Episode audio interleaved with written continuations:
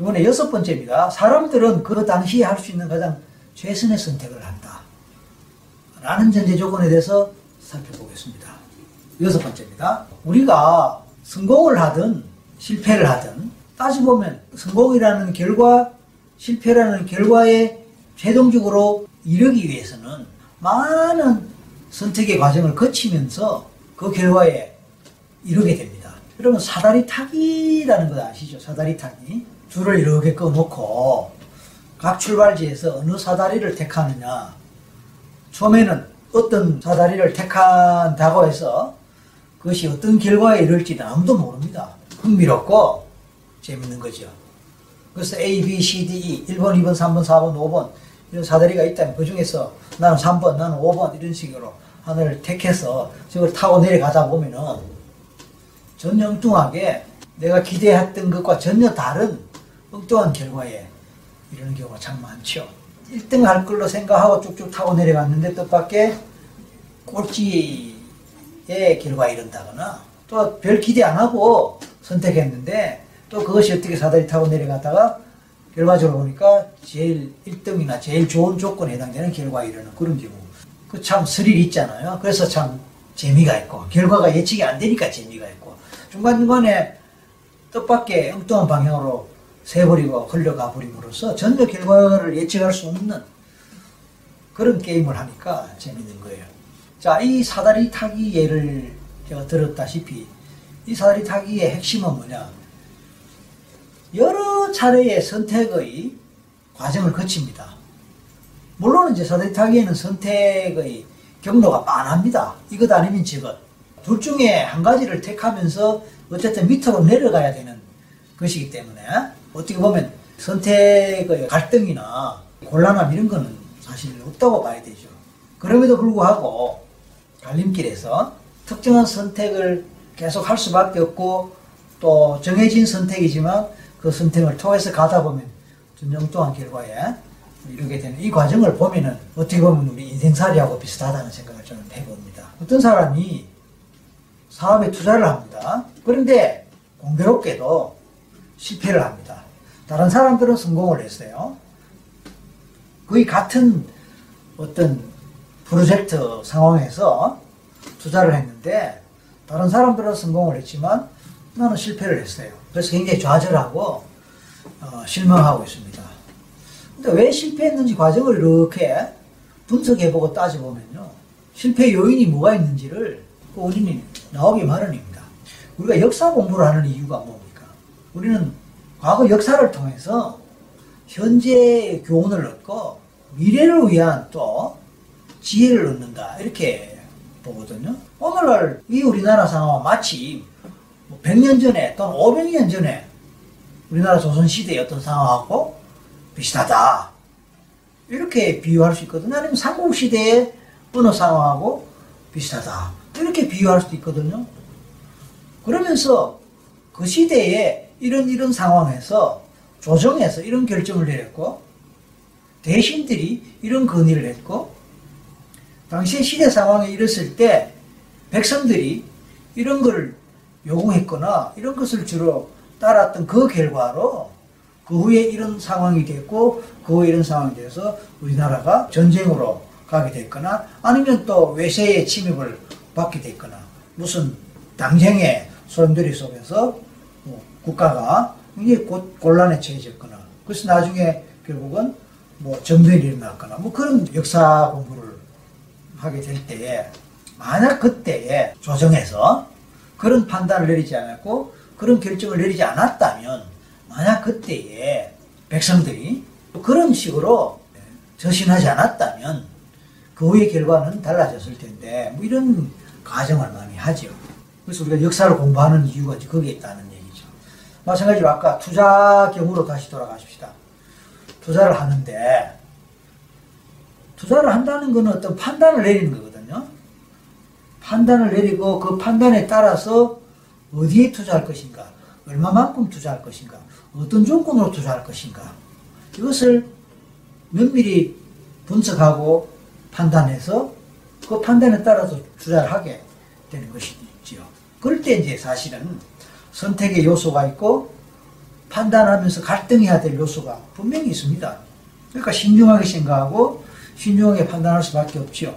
그 다음에 선택의 여지가 두세 가지 있을 때 그 중에서 경중을 따지고 그 중에 손익을 따지고 그러면서 이런 계산 저런 계산해서 어디에다 베팅을 하고 어디에다가 어, 주사위를 던지는 그런 과정에서 그 순간 어떤 판단을 잘못 내린 결과로 판단 착오를 한 결과로 아니면 너무 내 중심적인 판단을 한 결과로 아니면 좀 더 포괄적으로 상황 판단을 하지 않았던 결과로 그 선택의 결과로 어떤 실패라는 결론에 이를 수 있는, 이를 수밖에 없었던 그런 경우를 볼 수 있습니다. 반면에 성공한 사람들은 또 그 나름대로 각각의 선택의 순간에 특정한 선택을 했고 그 선택의 결과로 이런 이런 결과를 얻어서 선택으로 아, 성공으로 결론에 이르는 그런 경우가 또 있고요.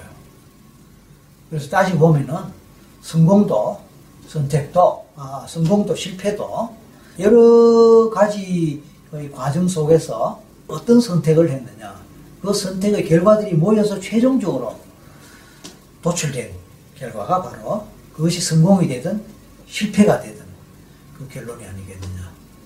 그런데 우리가 매 순간 선택을 할 때 실패한 사람이라고 해서 실패를 전제로 하고 실패하려고 선택하는 건 아니거든요. 성공할 수 있고 성공을 하는데 이게 필요하고 이게 맞다고 판단 내렸기 때문에 특정한 선택을 한 거예요. 그리고 그 선택의 결과에 따라서 또 다른 선택을 할 때도 마찬가지로 내가 실패할 것이다, 실패해야지라고 선택하는 것이 아니고 역시 성공하기 위해서 주사위를 던지고 성공하기 위해서 판단을 내리는데 결론적으로 그 판단과 주사위 던진 그 결과는 실패라는 결론에 이르렀다고 볼 수 있는데 여기서 판단 내리고 주사위 던진 것이 그 나름대로 그 당시에서는 자기 입장에서 최선의 선택을 한 것이 아니냐 그런 뜻이죠. 제가 잘 드는 예로 공부 잘하는 아이하고 못하는 아이 예를 듭니다. 공부 잘하는 아이와 공부 못하는 아이 1등과 꼴찌 예를 들어봅니다. 1등은 1등 할 수밖에 없는 1등이라는 최고 성적을 낼 수 밖에 없는 선택을 매 순간에 했기 때문에 1등을 하게 된다고 저는 생각합니다. 반면에 꼴찌는 꼴찌할 수밖에 없고 꼴찌라는 결론에 이를 수밖에 없는 선택을 매 순간에 했기 때문에 꼴찌에 이르지 않았느냐 그 얘기입니다. 예를 들어서 봅시다. 1등과 꼴찌는 같은 교실에서 같은 시간 동안 공부합니다. 같은 선생님이 돼서 수업을 받고 같은 책을 보고 공부를 하고 동일한 수업 시간, 동일한 주식 시간, 동일한 등교 시간, 동일한 학교 시간, 동일한 24시간 시간을 쓰면서 공부를 하는데 각 상황에서 1등하는 아이의 행동과 꼴찌하는 아이의 행동이 같을 수가 없죠. 쉬는 시간 10분만 해도 봅시다. 쉬는 시간 10분 동안에 1등하는 아이는 그 10분을 헛되이 보내지 않죠. 그 10분 동안도 아까워갖고 영어 단어를 외운다거나 앞 시간에 공부했던 것을 복습한다거나 잠깐이라도 미리 예습을 한다거나 이런 식의 시간을 보내는 선택을 하는 거예요. 이 학생인들 놀고 싶지 않고 다른 거 하고 싶지 않겠습니까? 그렇지만 시간을 아주 관리를 잘 하는 거예요. 그래서 다른 아이들이 장난을 치거나 시비를 걸더라도 옆도 돌아보지 않고 거기에 집중하거나 그렇게 하는 데 비해서 꼴찌 한 학생 그렇게 하지 않죠. 일체 책을 보지 않죠. 그리고 그 10분이 짧다고 열심히 놀고 열심히 장난치고 수업 시간에 대해서 선생님이 들어오셔도 개의치 않고 계속해서 그 장난의 연장으로 어수선하고 그리고 주의 집중을 하지 않죠. 선생님 수업 강의도 귀담아 듣고 집중하는 선택을 하는 대신에 딴 생각하고 딴짓하는 선택을 계속하죠. 숙제가 있어도 숙제하는 선택을 하는 것이 아니고 안 하는 선택을 하고 제대로 많이 노는 선택을 하고 제대로 게임 많이 하고 다른 아이들하고 올리느라고 예습이나 복습이나 이건 말할 것도 없고 숙제 있는 것조차 하지 않고 시험 기간 때에도 제대로 공부 안 하는 선택을 어, 책상에 앉아서도 제대로 집중 안 하는 선택을 계속 하는 거죠. 반면에 1등한 나이는 어떻습니까? 제대로 공부에 집중하는 선택, 숙제는 꼬박꼬박 하는 선택, 예습 복습, 철저하는 선택 이런 선택들이 다 모여갖고 능력을 만들고 실력을 만들고 그래서 궁극적으로 1등의 결과에 이르게 하고 꼴찌 결과에 이르게 하는 거예요.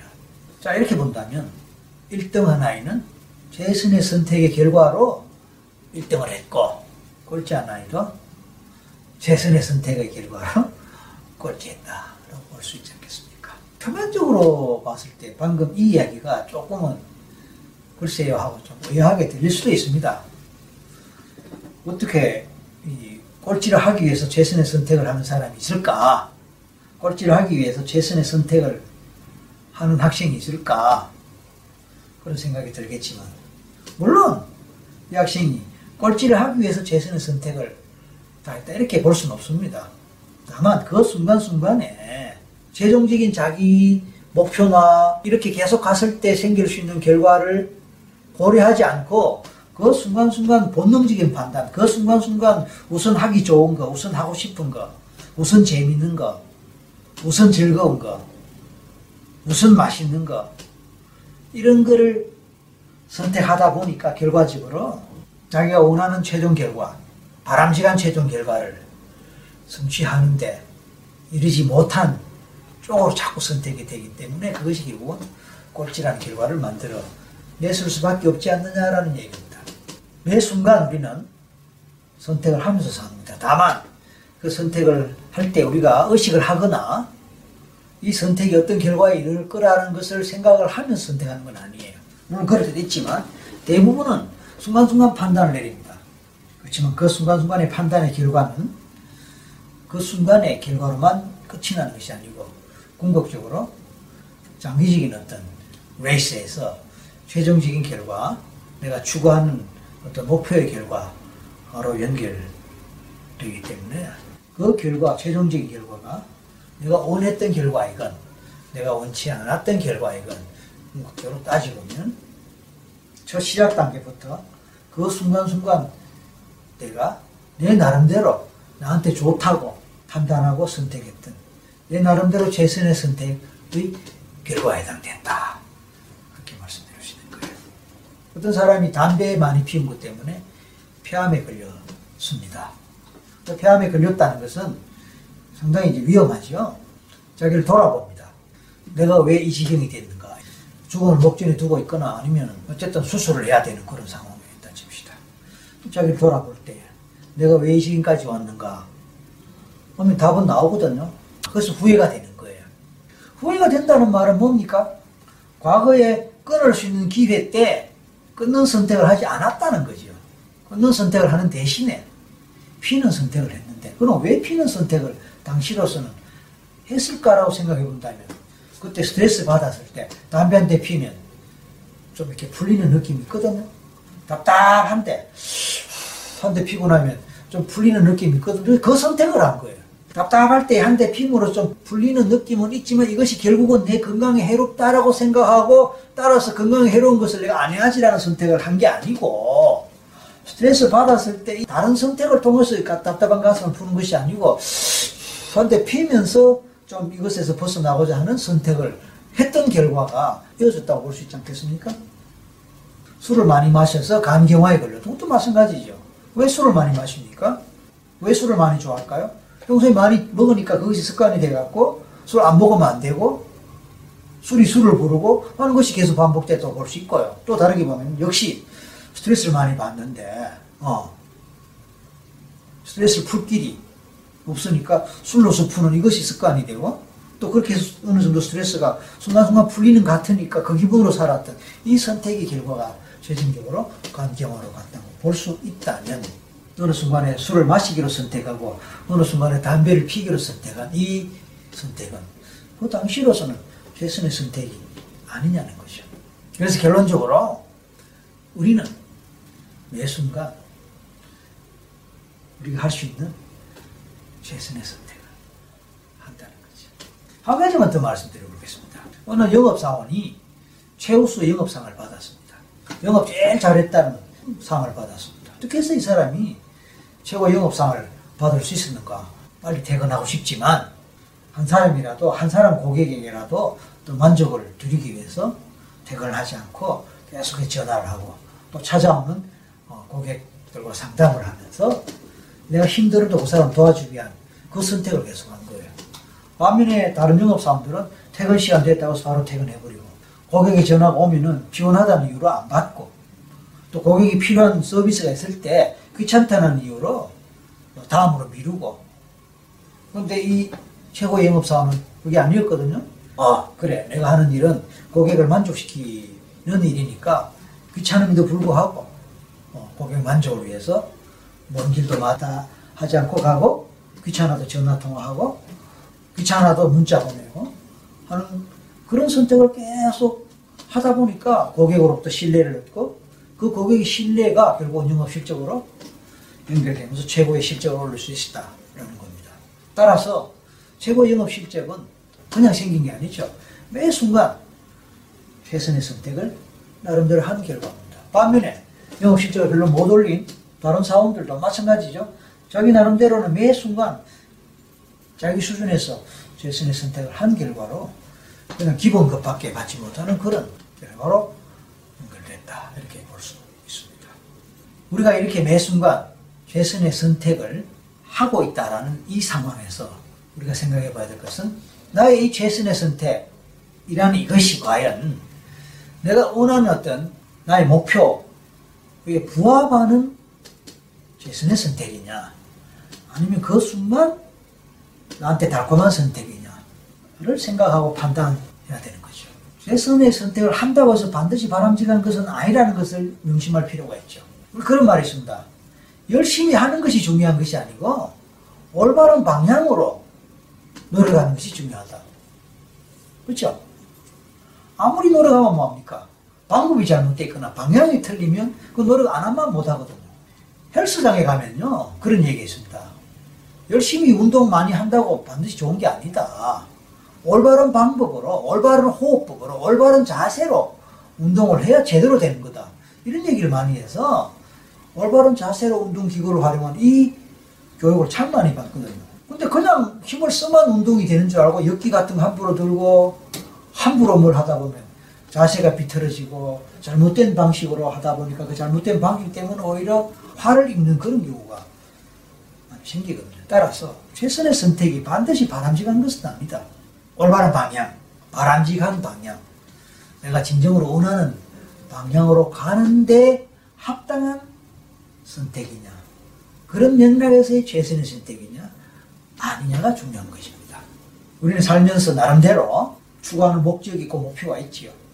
그렇다면 우리가 매 순간 내리는 선택은 바로 그 목적과 목표에 얼마나 부합하는 것인지를 매 순간 인식하면서 선택한다면 그 최선의 선택이 바람직한 선택으로 될 수 있지 않을까 생각을 해봅니다. 자, 이번 시간 여섯 번째